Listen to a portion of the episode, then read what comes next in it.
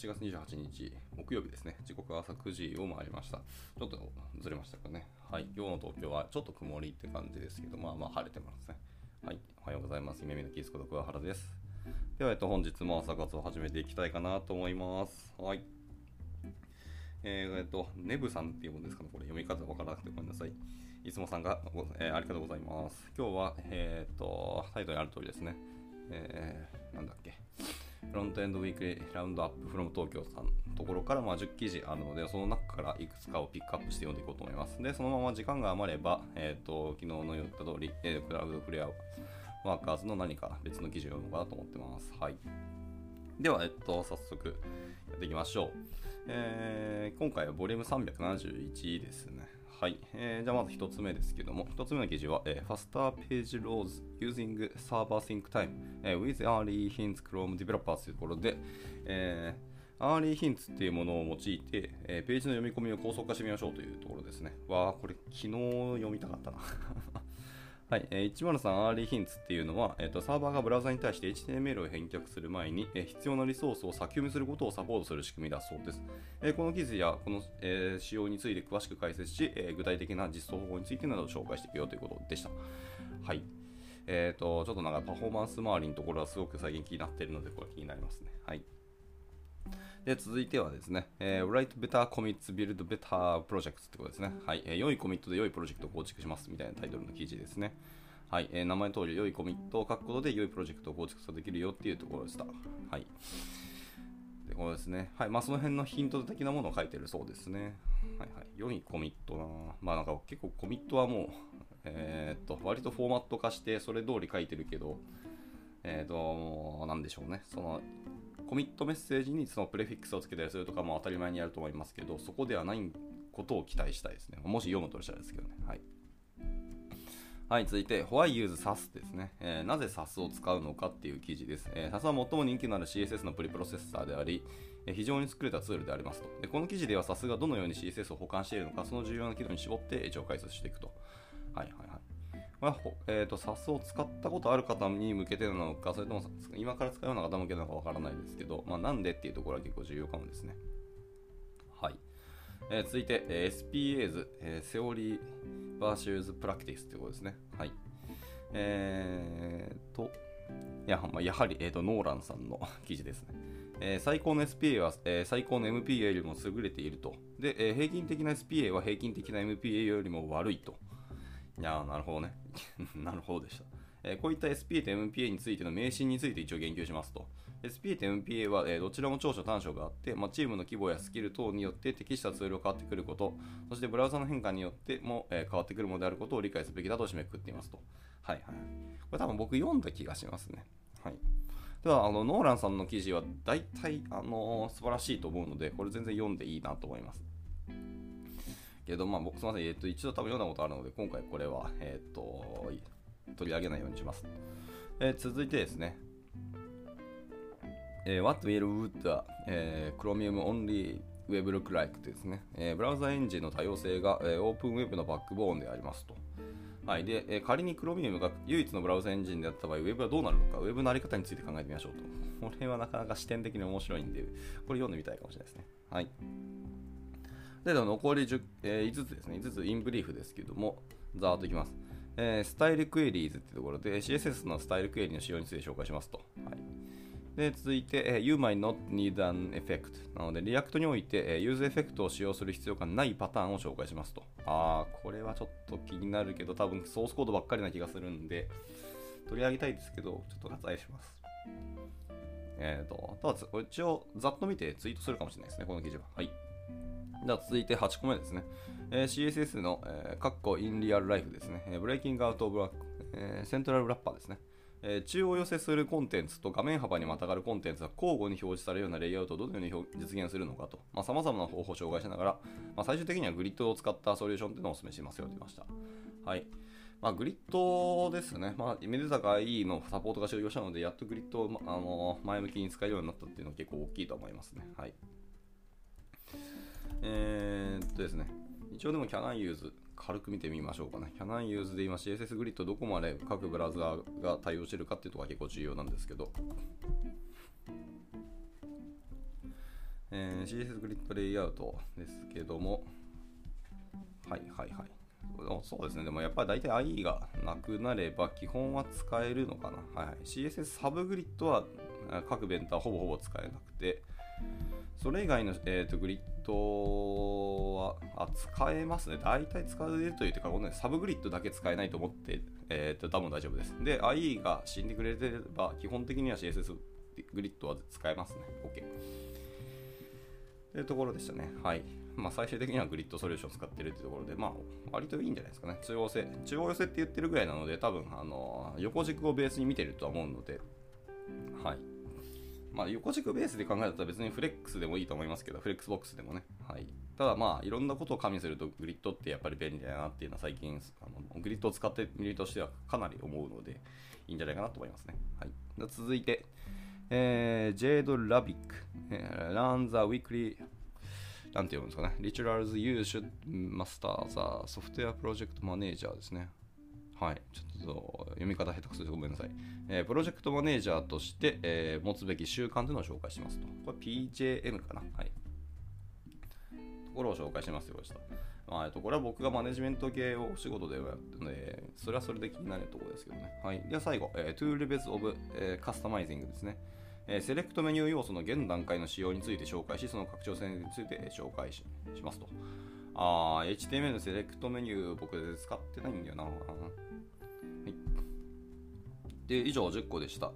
で、どの記事をじゃあ今日読もうかってとこなんですけども、いや、悩ましいですね。まあ、個人的にはやっぱりそのパフォーマンスが気になるので、一番最初の Faster Page Load Using Server Sync Time with Early Hints Chrome Developers ですね。が気にはなるとこではあるんですが、ちょっと軽くちょっと記事開いてみて、えーずっとソースコードがちょこちょこ出るので、これは多分読んでも説明しづらいかもしれないですね。はいはい、なるほど。いわゆるその送るときの、えっと、ヘッダー要素に103みたいなところをつけて、アーリーヒンツっていうのをつけてガッて投げてみましょうみたいな感じですね、これ。はい。HTTP サーバーソフトウェアでの、えーサポートであったりとか、えー、The Easy Way というまあ簡単な導入の仕方とかって言っても一応いろんなものが書いてあって、勉強にはなりそうなんですけど、途中途中設定周りのソースコードがバーっといっぱい出てくるんで、これはちょっとはしょります。で、そうすると、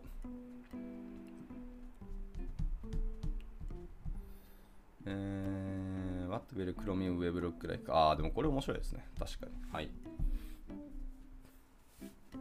Chromium の、えっ、と、なんだっけ、ブラウザーが Chromium 限定になったら Web の世界がどうなるかっていうあの想像したっていう記事ですね。はい。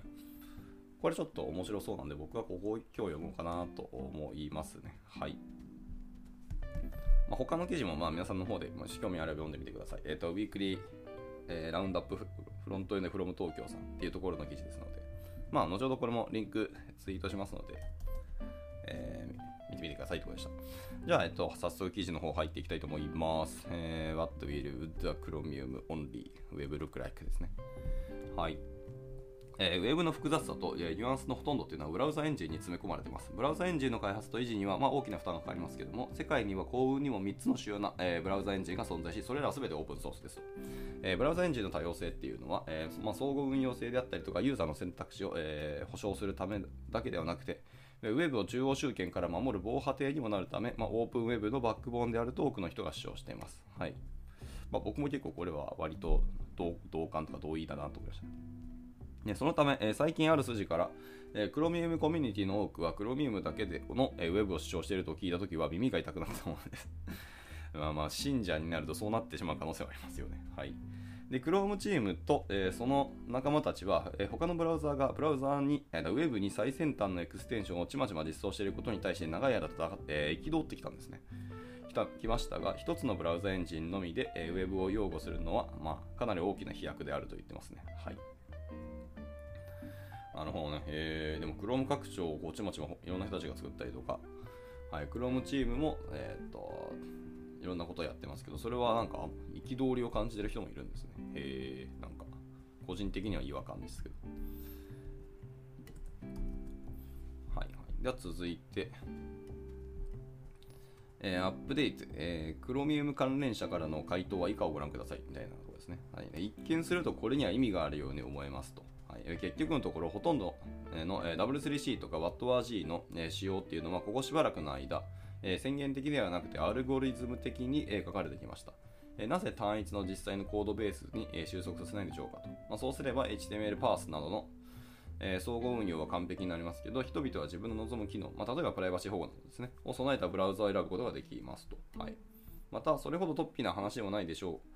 マイクロソフトはすでに、自社のエンジンを捨てて、Chromium に移行しました。モジュラーの、状態とか、まあ、長期的、まあ、あるいは中的な存続については誰もが心配していますし、えー、Apple は iOS 他のエンジンに開放しなければならないという競争上の判断から、えー、ほんの一歩先にいるに過ぎないのですと言ってます。で結局のところ、えー、コードっていうのは、え、ブラウザの能力を決定するものであり、えー、従ってそれは Web の形を、え、定義するものでありますと。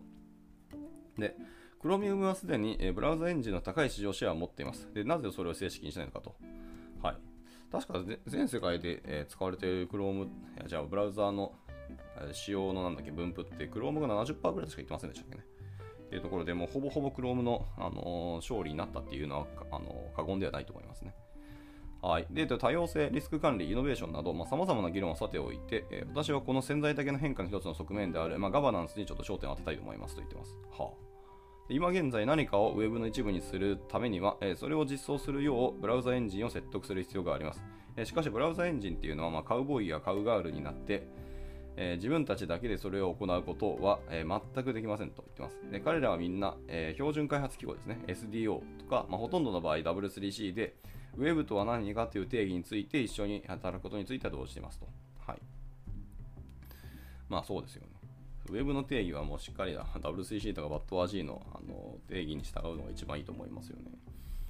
はい。もちろんカウボーイとかカウガールのように、え、俺だ俺だみたいなコードを書いてもいいんですけど、まあ、それは受け入れられないと思いますね。はい。で、私は、えー、ウェブスタンダード、もしくは、ウェブスタンダードプロセスですね、を Technology for Grid、Good でした。ごめんなさい。 Technology for Good ですね、の LGM のように描くつもりはありませんと。まあ、それは厄介なものであり、えー、遅く痛みを伴い、結果は常に最良のものではなくなりますと言ってます。で内部関係者に支配されることもあり、まあ、彼らのインセンティブが純粋でない場合もあります。例えば、えー、TimeBL as BDFL モデルを超えてどのように成長するのか。TimeBL as BDFL モデルっていうのがあるんですね。へちょっと全然知りませんでした。一応でこれもなんかリンク貼られてるので、まあ、後ほどざっくり見て、なんか共有してもいいなと思ったらツイートします。はい、でで会員制組織を超えてグローバルな公共財の、えー、真のスチュワードになるには、えー、どうすればよいでしょうか？などですと。はい、また、ブラウザーの実装者の要求と、え、その他の関係者の要求の間で、双方に様々な動機があり、まあ、結構苦闘してますよと言ってますね。はいまあ、内部関係者に支配されることもありとか、なんたらかんたらって言ってたあの例ですね。でしかしそこには非常に大きなメリットもあるんですよと言ってます。はい、意思決定のためのプロセスが定義され、まあ、それを導くための原則原則っていうのがまあドキュメンテーションされていますと。で意思決定っていうのは透明であり、えー、不服申し立てが可能になりますと。でまた参加するための唯一の、構造的な障害っていうのは、えー、金銭的なもので何か提供できるものがあってもそれを買う余裕がない人たちの参加も受け入れています。でその結果、大手技術者だけではなくて、え、小規模な開発者、ウェブ制作者、え、学会、え、政府機関、市民社会、そしてセキュリティやプライバシー、アクセシビリティなどの支持者などなど、え、ままさに、え、マルチステークホルダーの組織となっています。また、そのプロセスを進化させるためのプロセスもありますと。で、これらすべてが組織の正当性に寄与しています。つまり、その組織は、その専門分野、まあ、過去、そのこの場合はウェブですけどね。を管理する権威があると広く認められていますと。理屈の上では、えー、ウェブの一部のユーザーにとって重要かもしれませんが、私が本当に重要だと思うのは、長年インターネットに対して悪名高い、えー、ハンズオフアプローチを取ってきた政府が、えー、今ではインターネット、またはその一部を、えー、規制することに非常に興味を持ち始めている点です。はい。まあ、これは海外の話だと思ってて、日本はそうじゃないんだよなっていうのはちょっと、まあ、苦しいところではありますけどね。はい。えで見かけによらず彼らはそうすることを熱望しているわけではありません。えー、規制のプロセスに、えー、詳しい人の多くは、まあ、規制がうまくいかないことが、え、無数にあることを痛感していますと。はい、で私の、え規制政策と、え実践の授業っていうのは基本的に規制の大失敗を書き連ねたものです。はいはいまあ、そこの、えーと、記事も一応ありますよと言いますね。えプロセス for、えー、Evolving the Process ってやつですかな。この辺の記事だと思いますけど、まあ、この辺の読んでもらってくださいという感じですね。リンクはちゃんと貼られてますと。でつまり強引な規制に変わるものがあれば、それは真剣に検討されるということです。特に規制の対象がグローバルな公共財であり、複数の管轄区域間の調整が必要な場合は特にそうですよと言ってます。でこのような観点から、もし SDO が政府の目標に適合するえー、合法的なガバナンスの代替手段を提供するのであれば、なぜそれが採用されないんでしょうかと。はいえー、これまでのところ、これはうまくいっている。そうですね。はい、例えば、えー、CMA っていうのは、えー、Chrome のクッキーに関する変更が、えー、広告市場に与える影響を深刻に懸念し懸念しているにもかかわらず、意識的に主に観察的な、えー、役割を担っていますと。で、えーと、Google が標準化プロセスで何をするかっていうのをずっと見守っていますと言ってますね。はい、えー、CMA ってなんだ？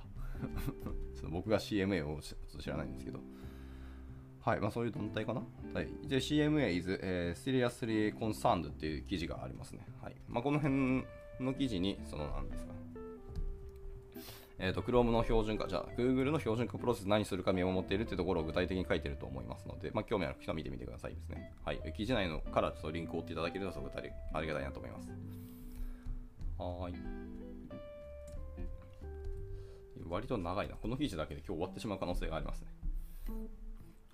では続いて、では、Chromium だけがブラウザエンジンである場合どうなるのでしょうかと。はい。私はほぼ同じ結果になる2つの可能性というのを考えてますと言ってます。はい。やっとまあ今回のタイトル回収の内容に入ってきますね。まあでも、今までのそのなんですか、ブラウザ周りとかウェブ周りのいろんな懸念だったり、よしわしとか、あの状況っていうのの話は、これはこれで興味深いものだったなと思いますね。はい。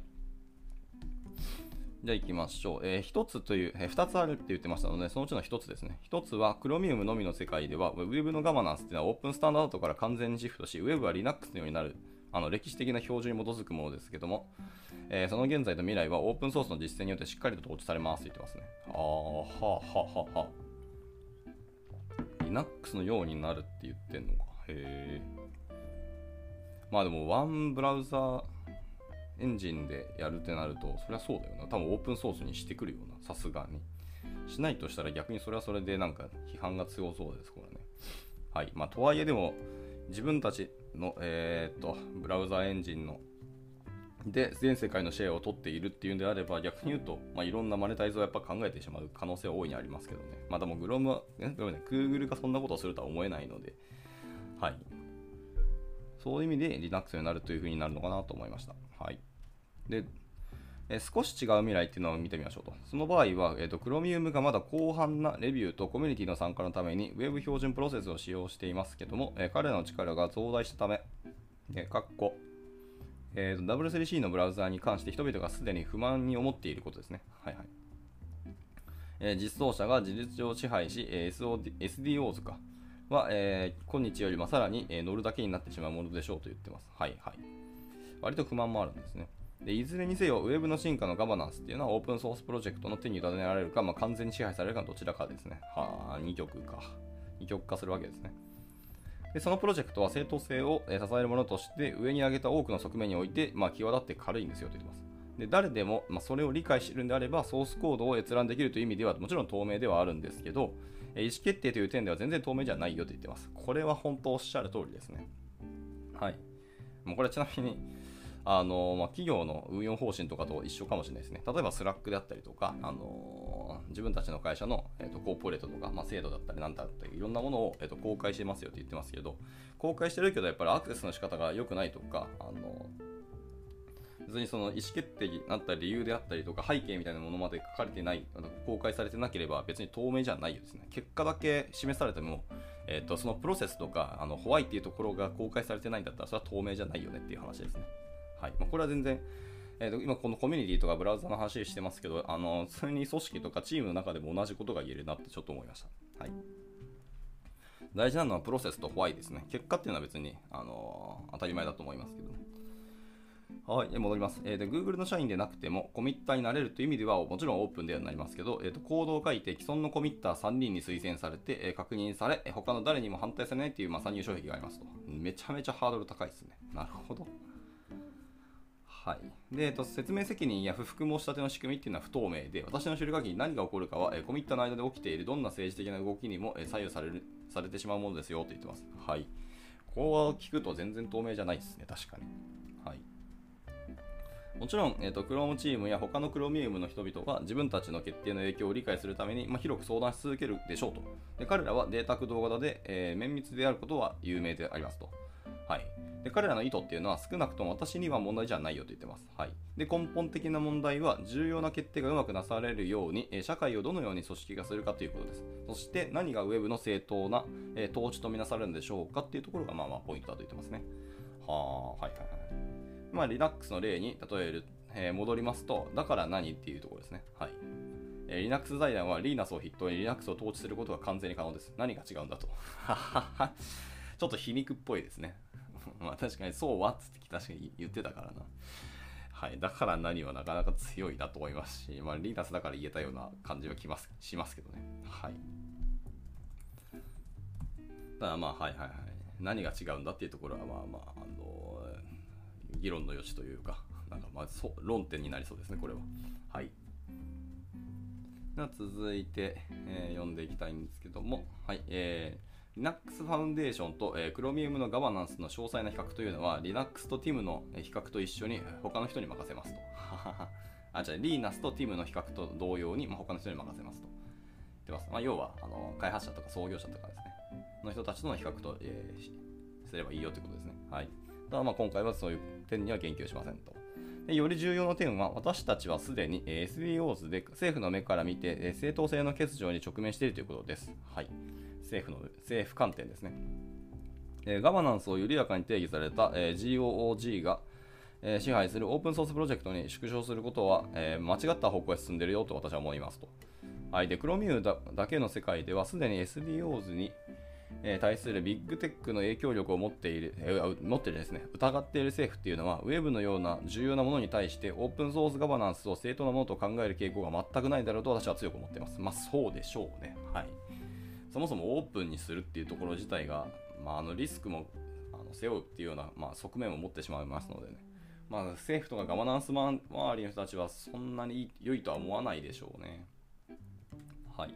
で現在彼らはほとんどの場合 SDOs に従うことを、えー、望んでいますけど、オープンソースガバナンスは同じように疑いの恩恵を受けることはなく、えー、ブラウザーは他の多くの製品と同様に政府主導の厳格なえ、設計基準で規制されることになるでしょうと。はい。ああ、でもそうですよね。クロミウムだけの世界になると、それは全然ありえますね。で、私は以前、この、えー、道の落とし穴について書きました。はい。まあ、ここまた記事のリンクが貼ってますね。はい。興味ある方は、この、今日読んでいる記事もツイートするので、そこから読んでみてください。えー、で要するに、えー、破片化と骨抜きになることが予想されるんですよと言ってます。はあ、破片化断片化ですね。失礼しました。断片化と骨抜きですね。えそして介入が行われる可能性があるのはクッキーだけだと思うかもしれませんが、え暗号化についても考えてくださいと。えそしてアクセシビリティですねと。アクセシビリティはさすがに無視しないと思いますね。でそしてブラウザーの、えーと、フィンガープリンティングですね。はい。あフィンガープリントもそうですね。さらに、えーと、DRM。DRM って何ですか？すみません。僕が不勉強で大変申し訳ないんですけど、DRM っていうのがあるんですね。はい、でこれらすべてが、えー、複数の政府によって、あるいはそれらのグループによって規制されたときに、ウェブはどのように見えるでしょうかと。まあ、貿易が、えー、地域貿易協定によって、ますます規制されることと同じように、えー、どうなるんでしょうかっていうところですけど、まあ、ある程度もう見えてるって感じはしますね。はい、なるほどね。で、はっきり言ってオープンソースガバナンスっていうのは、その意図するところ、つまり他の人が自由に使えるソフトウェアプロジェクトの設計と、えー、実装の監督という点では素晴らしいと思います。はい。しかし重要なインフラやグローバルな公共財となったものに対してうまく設計されたマルチステークホルダーガバナンスに変わるものではないっていうのが、まあ、ここの問題点だと言ってますね。はい。で、Chromium、Chrome、そして Google の、えー、もっと上の人たちがこのことについてどう考えるのか知りたいと思います。はい。で、Chromium だけの世界っていう話は、えー、若いエンジニアがオープンスタンダードプロセスの難しさと、えー、遅さに対してフラストレーションを発散しているだけかもしれません。それはありえますね。でしかしそうじゃないかもしれません。はい、で HTML とか DOM、えー、その他のコアな Web インフラを W3C から、えー、w a t a g ですね、えー、ブラウザエンジンベンダーによる、えー、非常にオープンソース的な、えー、クラブへと引き離したことは間違いなくこれに対する最初の、えー、半歩であり一歩でもないんですね。なるほど。それは目に見える悪影響を及ぼすことはなかったよと言ってます。はいはいはいはい。まあそうですね。まあ今 W3C と w a t a g、えー、どっちの方がみたいななんか邦画理論を言われるとなんかどっちもどっちっていうか側面があるので難しいですけどまあなんか割とこの辺も宗教戦争になるんじゃないかっていう気もしなくはないなと思いましたでまたそうですね、えー、でも今この問題っていうのは割とそんなになんですかねあの非現実的じゃないなと思ってますね。はい。Chrome のさっきも言いましたけど、シェア率が確か世界で7割を超えてきてるので、割とクロミウム一択になるっていうのは結構話としてはあり得ると思ってますね。でなおかつ、そのあのマイクロソフトがあのエンジンをあのクロミウムにするって宣言したぐらいなので、これ多分乗っかると思うんですよね。モジュラも乗るんじゃないかなと思いますね。アップルは乗らない気はしますけど。だからまあ100%にはなるとな思えないですけども、ただまあでもさ各ブラウザーベンダーがちゃんと,、えーと、ブラウザの進化とか未来についてあのお互いに協議したりと話し合いをするしてるみたいな記事をあの読んだこともあるのでそんなにでも、えー、ありえないとも思えないんですよね。はいそういう意味で、えーと、Chrome とか Google はどのように考えているのかっていう意見は確かにすごく気になるので、まあ、Web デブだったり、クロえーと、Google Developers.com みたいなところのブログはちょっと期待したい。っていうか、常に観測しておきたいなと思いますね。はい、えー、で戻ります。で、最後ですね。いきましょう。えー、アップデート、えー、ジェイク・アーキバルドス氏が、えー、ツイッターで回答しますと。はい、えー、そのツイッターのリンクも一応載ってます。えー、ノーですね。はい。クロミウムだけの、えー、ウェブはクロミウムの目標ではありませんし、コミュニティで容認されるような見解でもありませんというふうに言ってますと。はいはい。でまた、えー、IE 時代の開発者として、えー、まだ iOS で動作するものを出荷しなければならないものとして、ブラウザの単一化の危険性を強く認識していますというのを言ってます。はいはいはい。でその点は、えーと、ジェイクの率直な意見として評価できます。私の評価では彼は信頼できる人物であり、えー、また、ウェーブの利益のために行動しようとする人物ですと。私のオリジナル情報源もそうですけど、名前は伏せますと。はいはい。まあ、なるのと同じく、えー、同様に、えー、コミュニティで評判の高いエンジニア、えー、サム・スネッドンっていうもんですかね、が、えー、チャイムを鳴らしていますと。はい。えー、FWIW。もう全然この辺よくわからないですよ。急に出てきたワードがありますけど。はい、えー、私も何人かの人が、えー、クロミウムだけのウェブについて肯定的な意見を言ってるのを聞いたことがありますけど、そのほとんどは私がコミ、えー、クロミウムコミュニティにもっともっと近かった頃の話です。それは大多数を代表しているとは思いませんが、えー、十分注目に対する少数派だとは思いますと。でその後、えージェフィー・ヤスキンっていう方ですね。同じくクロミウムの人であり、私の評価では論、えー、倫理的で資料深い人ですっていうのがこんなスレッドを立ち上げていますと。えー、クロミウムだけのウェブは間違いなく目標ではありませんが、少なくとも私はいずれにせよ実現する可能性はかなり高いと見ていますと。私は4つほどの可能性を見ていますと言ってますね。はい。で、まあ、4つほどの可能性については、ほげほげってまあ書いてあるんですけど、まあ、それはそのツイッターを見てくださいということでした。はい。ということで、まあ、好きなように受け取ってください。まあ、個人的にはマルチエンジンの世界であっても、ウェブがどうあるべきかということに、えー、同意するブラウザベンダーの束よりも、より広範なインプットと、えー、説明責任が必要であるということです。で SDO っていうのは、そのギャップを埋めるために努力すべきであり、えー、単に技術仕様を作成するだけではなく、社会にとって正しいことを行っているとみなされるようにする必要があります。で SDO には、えー、民主的なえ権威や全ての答えがあるわけではありませんし、え常に正しいことをする能力があるわけではありませんと。えしかし彼の強みは専門性、え専門知識の希少性とグローバルな活動範囲と、そして他の選択肢はもっと悪いという事実ですということで、この記事は締めくくられています。はい。っていう感じでしたね。ちょっとまあまあなんか共有会というか、いろんな視点、側面っていうのをあの考えた上で、えー、クロミウムだけの世界っていうのはやっぱり見なきゃいけないなとすごく思いました。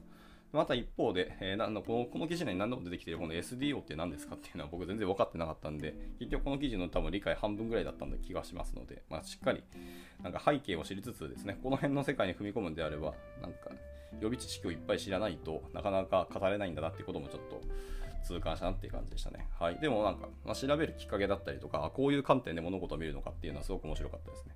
はいまあ、やっぱりクロミウムだけの世界になるとあの普通に考えてそれは政府が関わってくるのもそうだよねっていう話は正直にあるので僕ら僕らブラウザエンジニア界隈だけの話を飛び越えなきゃいけないんだなっていうのは思いました。はい、というところで、えーと、実は30分過ぎてしまったので今日の朝活はこちらで以上にしたいと思います。はいまあえーと、今日読んだ記事とかはまたこの後ツイッターでツイートしますのであの興味ある方は見てみてくださいということですね。はいでは、えっ、ー、と、今日は朝方こちらで以上にしたいと思います。えー、参加していただいた、えー、5名の方はですね、はい、大変にありがとうございました。また明日もなんかゆるいく記事読んでいきたいと思いますので、ご参加いただけるとありがたいなと思います。では、えっ、ー、と、今日も一日頑張っていきましょう。お疲れ様です。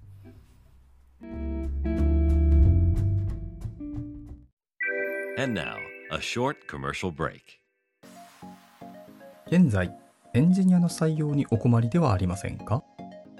候補者とのマッチ率を高めたい、辞退率を下げたいという課題がある場合、ポッドキャストの活用がおすすめです。音声だからこそ伝えられる深い情報で、候補者の興味関心を高めることができます。株式会社ピトパでは、企業の採用広報に役立つ、ポッドキャスト作りをサポートしています。気になる方は、カタカナでピトパと検索し、X またはホームページのお問い合わせより、ぜひご連絡ください。